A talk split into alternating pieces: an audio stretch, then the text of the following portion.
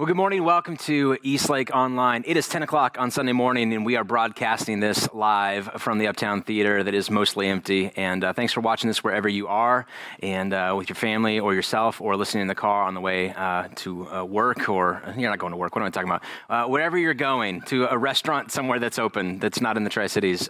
Kudos to you for making that thing happen. Today, we start a brand new teaching series. It's going to be 4 parts. It's going to be called Pirate Radio, and I'm super psyched about it, possibly because of the material. I mean, that's part of it, but partly because my thoughts are over the next, this 4-part series is going to last for the entire month of June.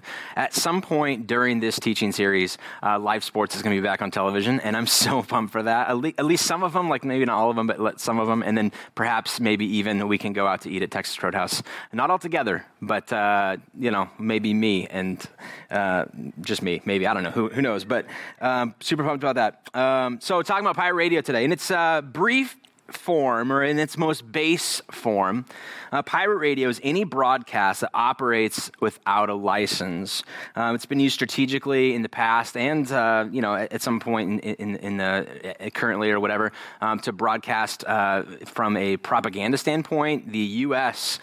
during sort of the Iron Curtain Cold War era would stage ships in the Mediterranean and broadcast American Western news into Russia and the Soviet Union. During times when they would not have otherwise have had access to that sort of thing. But the version that I'm using is sort of a kickoff to the series, is about the version that was highlighted in the movie by the same name, Pirate Radio, in 2009. Perhaps you have watched it, and if you haven't, I've just made your plans for the evening. Congratulations. You're in luck in that way. But in 1964... boats like Radio Caroline was probably the most popular version of it. Anchored offshore, broadcasting over radio FM waves that were beamed directly to the mainland. And in these cases, where the boats were anchored, where the signal was transmitted, it was legal. However, where it was received and interpreted, those were illegal. They were trying to control. I mean, there's like limited bandwidth in how this thing, how many waves, airwaves there can be, and so they were trying to control these for a certain market or whatever. It was kind of a legal gray area in terms of a boat being docked offshore to project these onshore, and it caused some controversy in that way. Commercial radio wasn't yet an option, and the guardians of the publicly owned BBC had a vested interest in which radio stations could play what they could play, and they considered pop music in general to be immoral, antisocial, and unfit for public broadcast. This was in the 60s, by the way, so some of the heights of Beatles, Stones, The Who, all of those in that way. Regulations for what could be played during work hours are extremely limited. Music styles that would generate a more focused worker. They had these things of, during these times when people are at work, we want to play songs that people can snap their fingers to, that they can whistle to, that doesn't distract them from their task at hand, but would actually they had done studies or whatever that would generate more work. And obviously, this hip hop or this pop or this whatever else, it does not belong in here. They would isolate those to a couple hours on Sunday afternoons from 4 o'clock to about 6 o'clock. They would play the chart music for the youngsters, but the rest of the week was dedicated to other things. In the same way, and that might sound so odd, especially if you're like, less than 30, like you've always had access to iTunes or now Spotify. Like now it's even music on demand. Previously Spotify and Napster and all of that, but like our access to what we want to listen to is only governed by our ability to curate our own stuff and what is shared over the airwaves or shared amongst people, right? We don't like a lot of times listen to radio, but I'm kind of old, and so here's a little personal story. Like I grew up in the Tri-Cities again, and there was a radio station called 93.3 Way FM. It was the original. And I know it's K-Love now. It's like gone corporate. It was used to be a locally owned, I think it operated out of Walla Walla. And K-Love would play their Christian music all week long, which was whatever.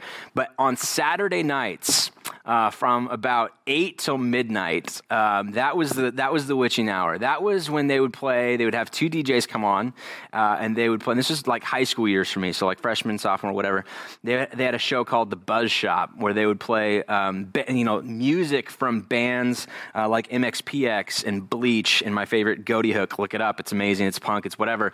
And I remember like scheduling around the Buzz Shop. Now, it was Saturday night, so that helped make sense because I'm a pastor's kid, so I did nothing on Saturday nights. That factors in. But I would listen to this station, and they would play like my music for a little while, and that was a lot of times the only way that I would have access to knowing, like some of these new bands that are coming. I mean, friends and whatever, but for the most part, this was it, the Buzz Shop. And I honestly tried to like Google it the other day just to see Tri-Cities, Buzz Shop, whatever, and all I came up with was Barbershop. So there's no way to like vouch for the validity of this argument. I'm just telling you, you'll have to just trust me that that's how it worked. And maybe if you're watching this and you listen to the Buzz Shop too, you should text me because we could have fun interacting in that way. But anyways, no question, it had and continues to have a rebellious ethos to it. Back when Pirate Radio was going, or the Buzz Shop, or whatever station that you listened to that played your type of music, it was like, don't tell us what to play. We don't need the charts to tell us what to play. We know what we want to play. We'll play what we like to play. We'll do it how we want to do it.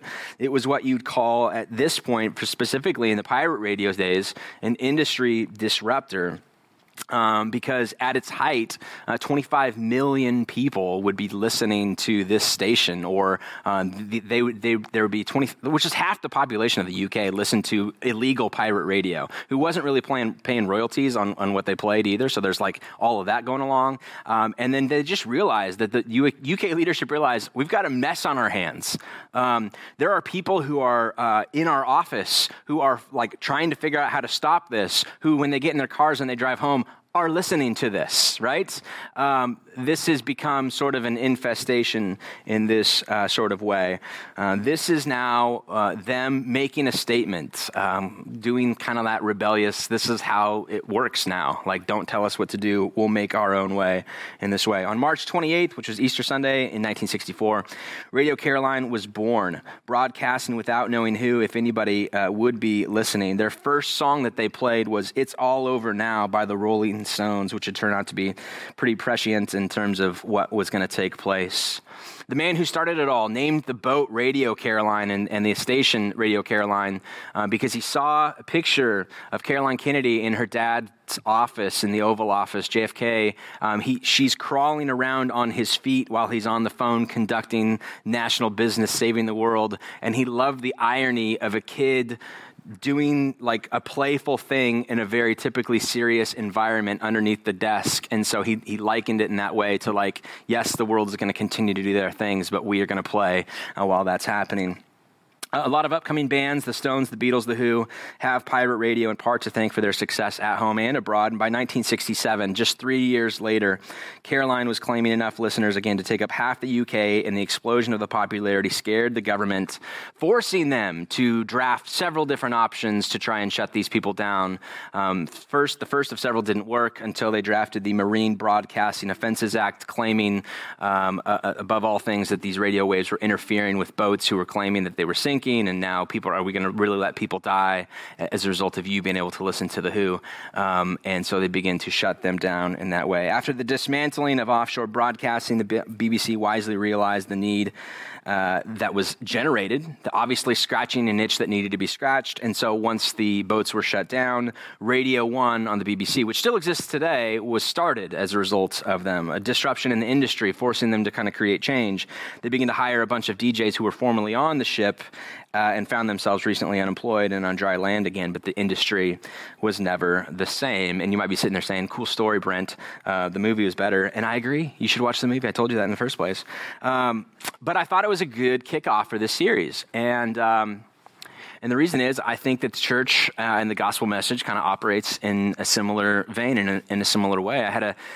I had a Zoom conversation this week with Dr. Blaine Charette, and we've posted it on our website and our social media. You can kind of see it's a recap from the last series, but a part of the conversation and discussing things about Matthew's text and his perspective on the Sermon on the Mount and all those things. I mentioned that we were going to be starting this series, and you could see Blaine's eyes kind of light up. And I remember taking classes from him and talking about music and the arts and how they speak to this. And so I knew it kind of struck a chord with him. And as soon as I said Pirate Radio and we were doing a series on it, he said something about, yes, the voice of the church amidst the noise of like culture. And he was on board right away. I didn't even have to sell him on the idea. And so that's kind of the direction that we're going to be going for the next couple of weeks. And really asking ourselves the question, what does it mean? Why did they pick pirates? What is it about pirates? This was just a radio station doing this in this way. Is it because they were playing unlicensed music, or is there something kind of underneath all of that that's a little bit more? What do we know about pirates? Not maybe a lot. I mean, my kids watch Jake and the Neverland Pirates on Disney Plus once in a while, right? He's like always collecting, they're like doing their part to help him collect gold doubloons, and then you're never sure, like, whatever happens to these gold doubloons? Are we spending them? Are we saving them? Are you just stockpiling them? I mean, what Jake? It's like Jake the Racketeer more like than Jake the Pirate. So that's happening. My college years included several midnight showings of the Pirates of the Caribbean franchise. In my initial draft of this, I wrote that I had gone to all three showings of the Pirate Caribbean franchise until I Googled it and I realized they made 5 of them. I had no idea. So I had to re-edit that and be like, I did not go see all 5. I cannot vouch for the last 2. I'm pretty sure they sucked. And fun fact about this, Kylie can vouch for me, I typically write my messages to soundtracks because there's no words for me to get lost in because I'm writing my own words. So I wrote this entire message in Plan 2 for the rest of this series to the soundtrack of the Pirates of the Caribbean soundtrack, which is an underrated soundtrack, by the way. It was so good. And you'll be able to tell on the parts where I really get going, I think, on where, like, you know, Hans Zimmer really picks it up and goes in that way. I was given a book a few years ago about pirates, and that's not typically like a book you get handed. I'm not really like a super like 17th century nonfiction sort of guy. But the title was called Mutiny, and it said why we love pirates and how they can save us by a guy named Kester Bruin. It turned out to be one of my favorite books that I think I've ever read, and I'm rereading it again. I think this is like my 3rd or 4th time through this book. And it's whether it's a style of writing, he's a Christian living over in the UK and had done some work in the church, but then also kind of got disillusioned with that. So trying to kind of create his own thing. And I can kind of identify with a little bit of that. And so his whole take on it, his writing style, his everything, I knew I was sold at the very opening page in like the copyright, like who reads the copyright page, right? But it was so like uniquely formatted that I thought maybe I'll read the copyright. I don't know how I got there, but I ended up reading the copyright page and listen to what he says in a book on piracy about copyrights, because those are two different things, right? We know that very well. He writes this. This book has been written and produced under a fair pay for fair labor principle, private compensation followed by public benefit. Once a reasonable return has been made, it will be placed in the public domain and available for free. Until that time, play nice. This work may not be pirated without good reason, and sloth and stinginess are not good reasons.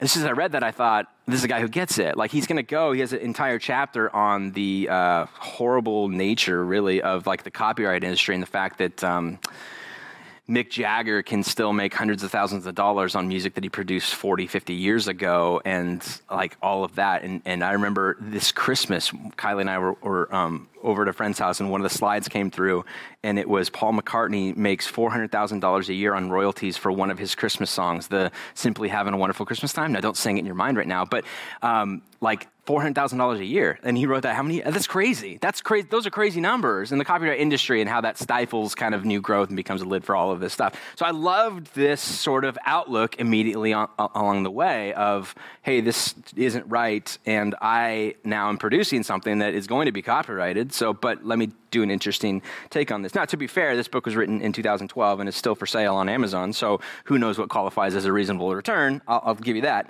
But one of the basic essences of his thought process in this is that pirates show up in any sort of economic system or social system or religious system where entry into kind of the common area or the common grounds where we feel a feeling of democracy or an equal voice, whenever that feels blocked, whenever the entry feels insurmountable or impossible, no matter what I do. It's an impossible for me to succeed in this way. And he goes on to talk about how this played out in the life of actual pirates, 17th century pirates, Blackbeard, Captain Hook, all these different people in this history of how these things worked. Life on board merchant ships in this time, they would work for the Royal Navy.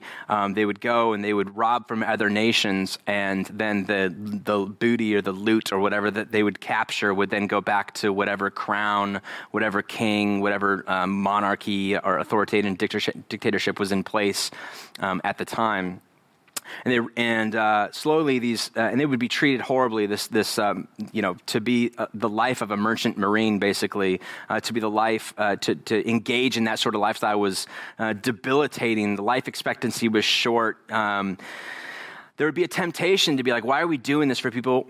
Why are we risking so much for the benefit of other people who are not, a part of this, who don't result in this? And so many of them would then eventually have the option to go on the account, is what they would call it, or to turn pirate in this way, to go and then to rob from perhaps the very same people.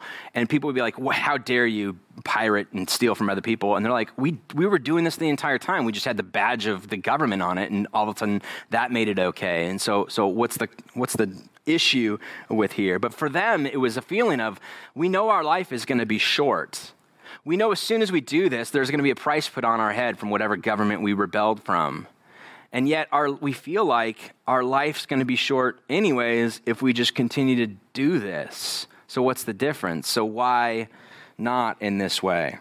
The Jolly Roger became the picture. This is the flag that we even now today, having seen Pirates 15 years ago, or Pirates of the Caribbean 15 years ago, or just in general in culture, would recognize this immediately as a pirate flag, a skull, and typically either crossbones or swords or whatever. It's been simplified over the year to show something like this, but traditionally, or in some of the earlier iterations of the Jolly Roger, it would look a little bit differently. It would be an entire full body skeleton representing sort of like this mortality of life, like that at our core, this is who we are. There'd be a long sword typically showing this is the way that we do life. Our life is a constant battle in this way.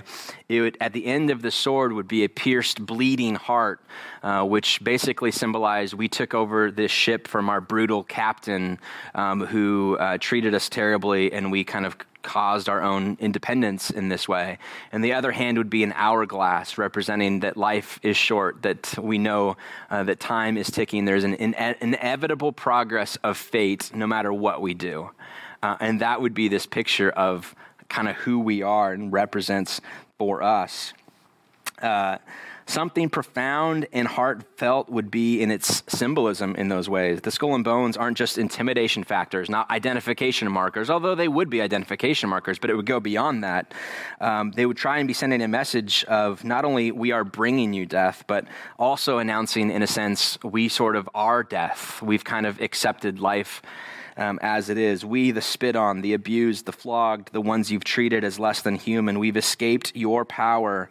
We've slipped away from the identity that you've assigned to us. Many times in the process of commandeering ships or becoming a part of the Royal Navy at that time, it was not really a choice that they signed up for, or once they turned 18, it was an option. Either I go to trade school or I do this. A lot of times the Navy would be so bleak in their humanity that the leadership would just go in and this would be a forced entry into this sort of occupation. So some of these people would be like, we didn't even want to do this. And now we're here and we know that life is fragile, and this is a terrible way to spend our life. And we're robbing to give to the rich. And what does this even look like for us? So we don't want to do this. We, the ones who you took for dead, you've treated us as if we are dead. This animosity towards pirate life are returning as the dead, and thus free of all fear, free of all human labels or classifications or ranks. We raise the flag not out of violence for fear, as much as a declaration that no more violence could be done to us, for we are already dead. One author I read wrote about the pirate spirit. He wrote a book kind of highlighting some of the historic nature of this, and saying that whatever you fear, whether violence, destruction, the devil, or death, we are that. We embrace it. We are the other. You have made us ugly, and now we throw that ugliness in your face. It's a protest against a blocked world. It's a protest that says it doesn't feel like we could do anything to break through and make any sort of voice or have our voice heard or any sort of promise of if you try hard, you know, you can earn it and get to where we are as well. A world that has been enclosed and is no longer available to them. Kester Bruin goes on, he says, when they rise up, they tend to do so from places of poverty and need, partly because it is the poor and the needy who feel the effects of enclosure more immediately and more profoundly, and partly because it's the poor and the needy who tend to be bonded in labor to service these enclosures wherever they are found. So, when this radio station who says, you don't play our music, you control the airwaves, no matter how much money we invested into a station with towers and all the right equipment, there's no way that we could actually ever break through. It's, you have a monopoly on this. The entry into this market feels blocked. Therefore, we will build boats and go offshore and work around it. We will do what it takes. It's pirate radio. It's an easy way of looking at it. And they steal from a legendary but yet common sort of thing with all of this. This has been an issue for people for a long time. And let me connect the dots for you a little bit today in case you haven't already done so. This past week, we saw messages come through very clearly that the status quo isn't good enough any longer, that the entrance into the democratic society that we've been promised, that we've invested into and have come to expect feels and is, to people of color, blocked. And while this isn't necessarily a series on Black Lives Matter, some of its components will definitely be difficult to miss. And I know immediate pushbacks and hearing like this glorification of pirates, and even you watch a movie like Pirate Radio and be like, you know, cheering for them in the end. There is a sense in which there's questions about, you know, actual licensing, like they are stealing content and playing it for nobody. There's questions about, well, Brent, you do know that pirates historically, and I'm speaking of 17th century pirates and specifically, the likes of Blackbeard and others have done some pretty notoriously bad things, and that is no doubt. This is by no means a romanticizing of pirate life. Please do not go out today and get a tattoo of the Jolly Roger on your shoulder. I feel better about it knowing that you couldn't do that if you wanted to, at least in Phase 1 Benton County, so I'll leave it at that. But a few years ago, even in spite of the notorious nature of some of their activities, there is a humanity sort of behind it. A few years ago in the news, some Somali pirates hijacked a ship, if you remember this, in the Mediterranean waters and held prisoners hostage. And it was all over the news, and there was a movie made about it. I want to say Tom Hanks was in it, but anyways, I should have done that research before this. But we looked at that and we think how barbaric, how notoriously evil, how this. And as the news would come out, if you're willing to kind of dig under the surface a little bit, their fishing grounds had been eviscerated by foreign trawlers for years. And all of a sudden they found themselves really in a spot where their economic options had been eliminated because of things outside of their control, and they're reacting in this sort of way. And although we must not sympathize with what they did, obviously we must try to empathize with at least their motives. Piracy for them was perhaps not about greed, but a desperate act, a way of highlighting their fight for survival after watching the international community exploit and pillage the only resources they had and leave them for dead. And there's a lot of emotions involved in all of that, but at least we can begin to empathize in this way. And the reason I think that this is important is because with this sort of empathy as a backdrop, I want to read to you a little bit about, a little further on in the book of Matthew, about Jesus' interactions with both the religious community of that day and those who felt excluded from them. His cohort of people, his audience, his disciples, which included not just the 12, but also just people who were like, hey, he keeps feeding us and healing us. Why would we not hang around with him any longer? You know, why would we leave? He's teaching to them one day, and the crowds are gathered in Matthew 23. And he says to his disciples, which again would be not just the 12, but the hundreds or whatever that were there, the teachers of the law and the Pharisees sit in Moses' seat, right? The seat of authority. The religious patriarchal kind of system of the day. So you must be careful to do everything they tell you. Again, he didn't come to abolish the law, but to fulfill it. Like, I'm not here to say that they're the worst, but do not do what they do, for they do not practice what they preach. They tie up heavy, cumbersome loads, and they put them on other people's shoulders, but they themselves are not willing to lift a finger to move them. Everything they do is done for people to see. We talked about this. This is, again, a recurring theme. We did this in our last series, talking about the doubleness or the hypocrisy involved in this, that he just went into in 5 through 7. That's not a way to do life. Do life instead as a wholesome person. They're not doing this. They make their phylacteries wide and the tassels on their garments long. Those are religious symbolic things for them. They love the place of honor. Or it's like phylactery. That would be like they show up with Bibles as the biggest Bibles ever. They come to church and it's got like 3 zippers to open it, right? This is like a massive, my Bible is way bigger than your Bible sort of thing. They love the place of honor at banquets and the most important seats in the synagogues. They love to be greeted with respect in the marketplaces and to be called rabbi or teacher by other people. But you are not to be called rabbi, for you have one teacher, you're all brothers, and do not call anybody on this earth father, for you have one Father and he's in heaven. Nor are you to be called instructors, for you have one instructor, Messiah. The greatest among you must be your servant. He's talking about this initiation of a new way of doing things, this new kingdom on earth, this inward breaking kingdom sort of mentality. For those who exalt themselves will be humbled, and those who humble themselves will be exalted. And then this next verse begins a series of 7 different woes. I mentioned in the last series, Matthew was a very structured individual. 9 beatitudes, 6, 6 you've heard it said, but I tell you, 3 different religious practices that you must get right. He's like clickbait for internet ads in that way with all of the different numbers, or he definitely could work for John Maxwell in that way. Here he's going to go into 7 different woes. Woes would have been part of sort of a very common teaching style, blessings and cursings. This will be what happens if you do this right, but woe on you if you get this wrong.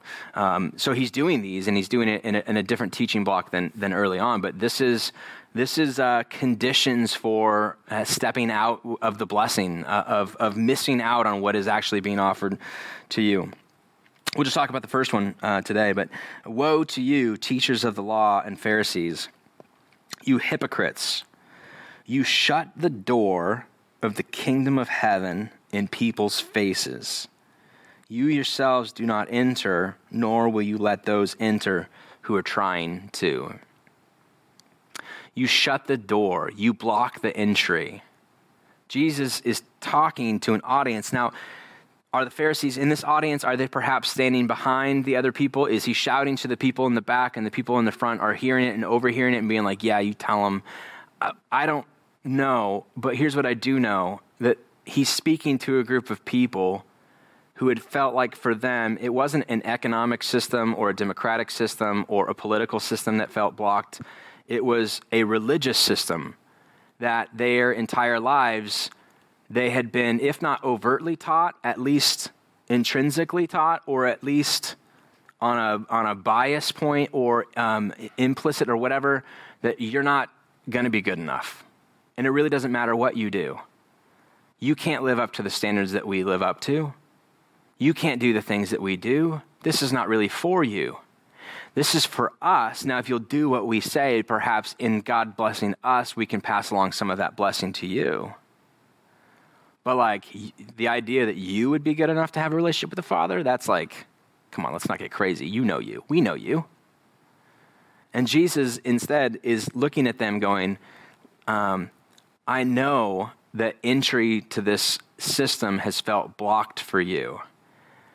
And let me publicly curse those who have shut the door, who have had the keys to the kingdom, as Jesus would say to Peter at one point, standing on a hill talking about the incredible responsibility of the church to bind and loose what is, in heaven and on earth, and what you say goes, and be really, really careful, because there is a temptation in that to close the entry of it. And maybe you've grown up in church, or maybe you came to church late in life, or maybe East Lake has been like the very first church that you've ever felt like, even if I don't believe, at least I feel like I deserve or have a right to a seat at the table.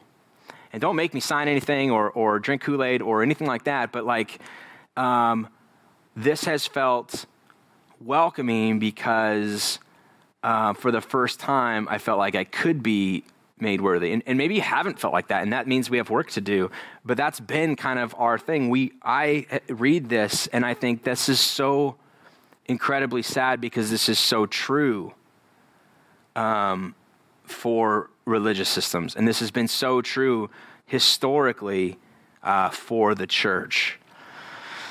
And I know that that's just religious systems, and I introed a bunch of other things, and this is true economically, and this is true demographically, and all of those things. This absolutely plays true in those arenas as well, and we have work to do in those areas too, but let's not overlook the fact as well, because this is a church and I'm a pastor, and this is kind of what I have control over, or not control, but you know what I mean.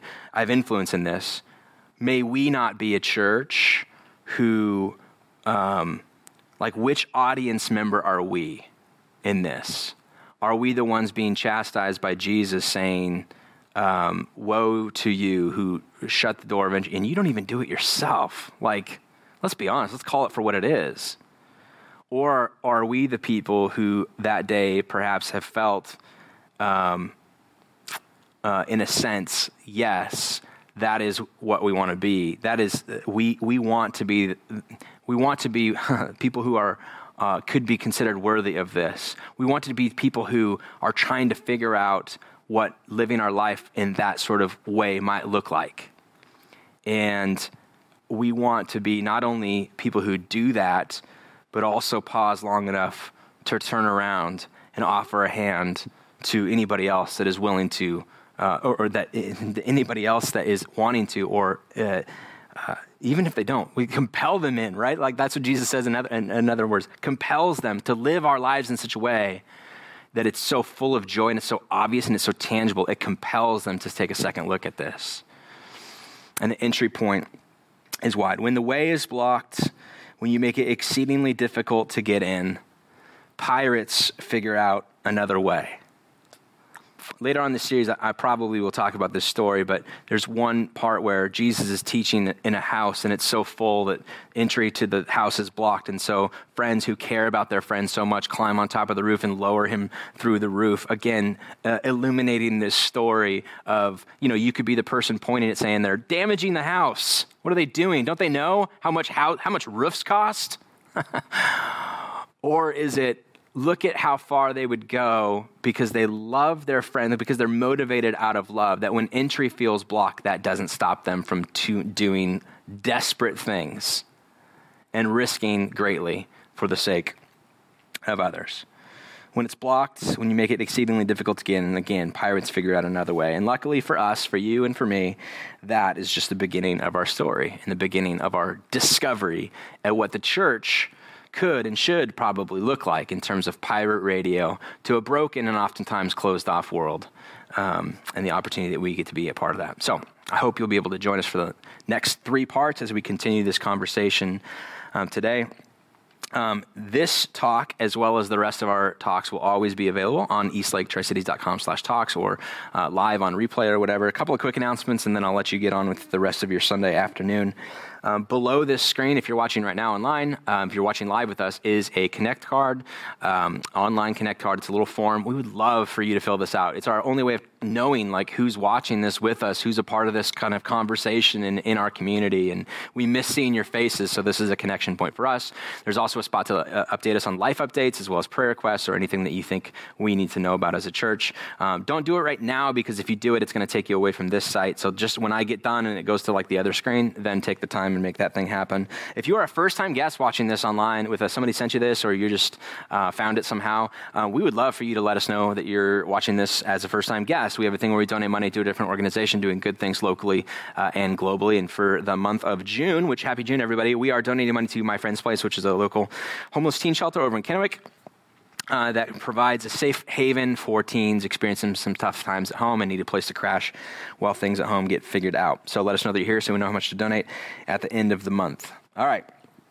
that is my only announcement, really. There's the community marketplace. We're going to be working on those things as they come up and as our county begins to reopen. Cross our fingers. Today, our benediction, typically I close this off with sort of a benediction that I read to you on the screen, and we go from there. But Kylie wrote, my wife wrote something this week, and she's just, if you follow her on Facebook or Instagram or whatever, she's just a really creative, fun writer. She doesn't do it as much as I would like her to do it, and that's probably because we have 4 kids. But she wrote something this week, and I asked, I said, oh, this is like incredibly good. Can I read it? And she's like, of course. And then after thinking about it, I was like you wrote it. Why should I read it? And like, I get glory for it. And by the way, you come here for her. You're stuck with me sometimes. But like anybody who goes to the church knows, like the true, the wizard behind the curtain is definitely Kylie in that way. So I'm going to invite Kylie to read it. I'm going to step off. It's going to be on the screen, and she will read our benediction for today. I want to carve out a minute to humbly address the story we find ourselves in as a nation. I feel shaky and ill-equipped and so very uncomfortable trying to form words that even scratch the surface of all that needs to be said. But how I feel is the absolute least important part of the story right now. Discomfort, especially for those of us who call ourselves followers of Jesus, is a terrible excuse for not speaking truth over matters of injustice. The truth is that there is a broken system, but we can help rebuild it. The truth is that there have been humans not being offered the same graces as other humans. The truth is that racism and hate and adversity exist, and our lack of awareness does not eliminate the existence. To our black and brown friends, we are linking arms with you and marching on because your lives do matter. And as we move forward, let our eyes stay wide open as the headlines fade. This is not a fad. This is not a pat on our privileged backs. This conversation doesn't end when the dust settles. It continues until every human is recognized as the image they were created in.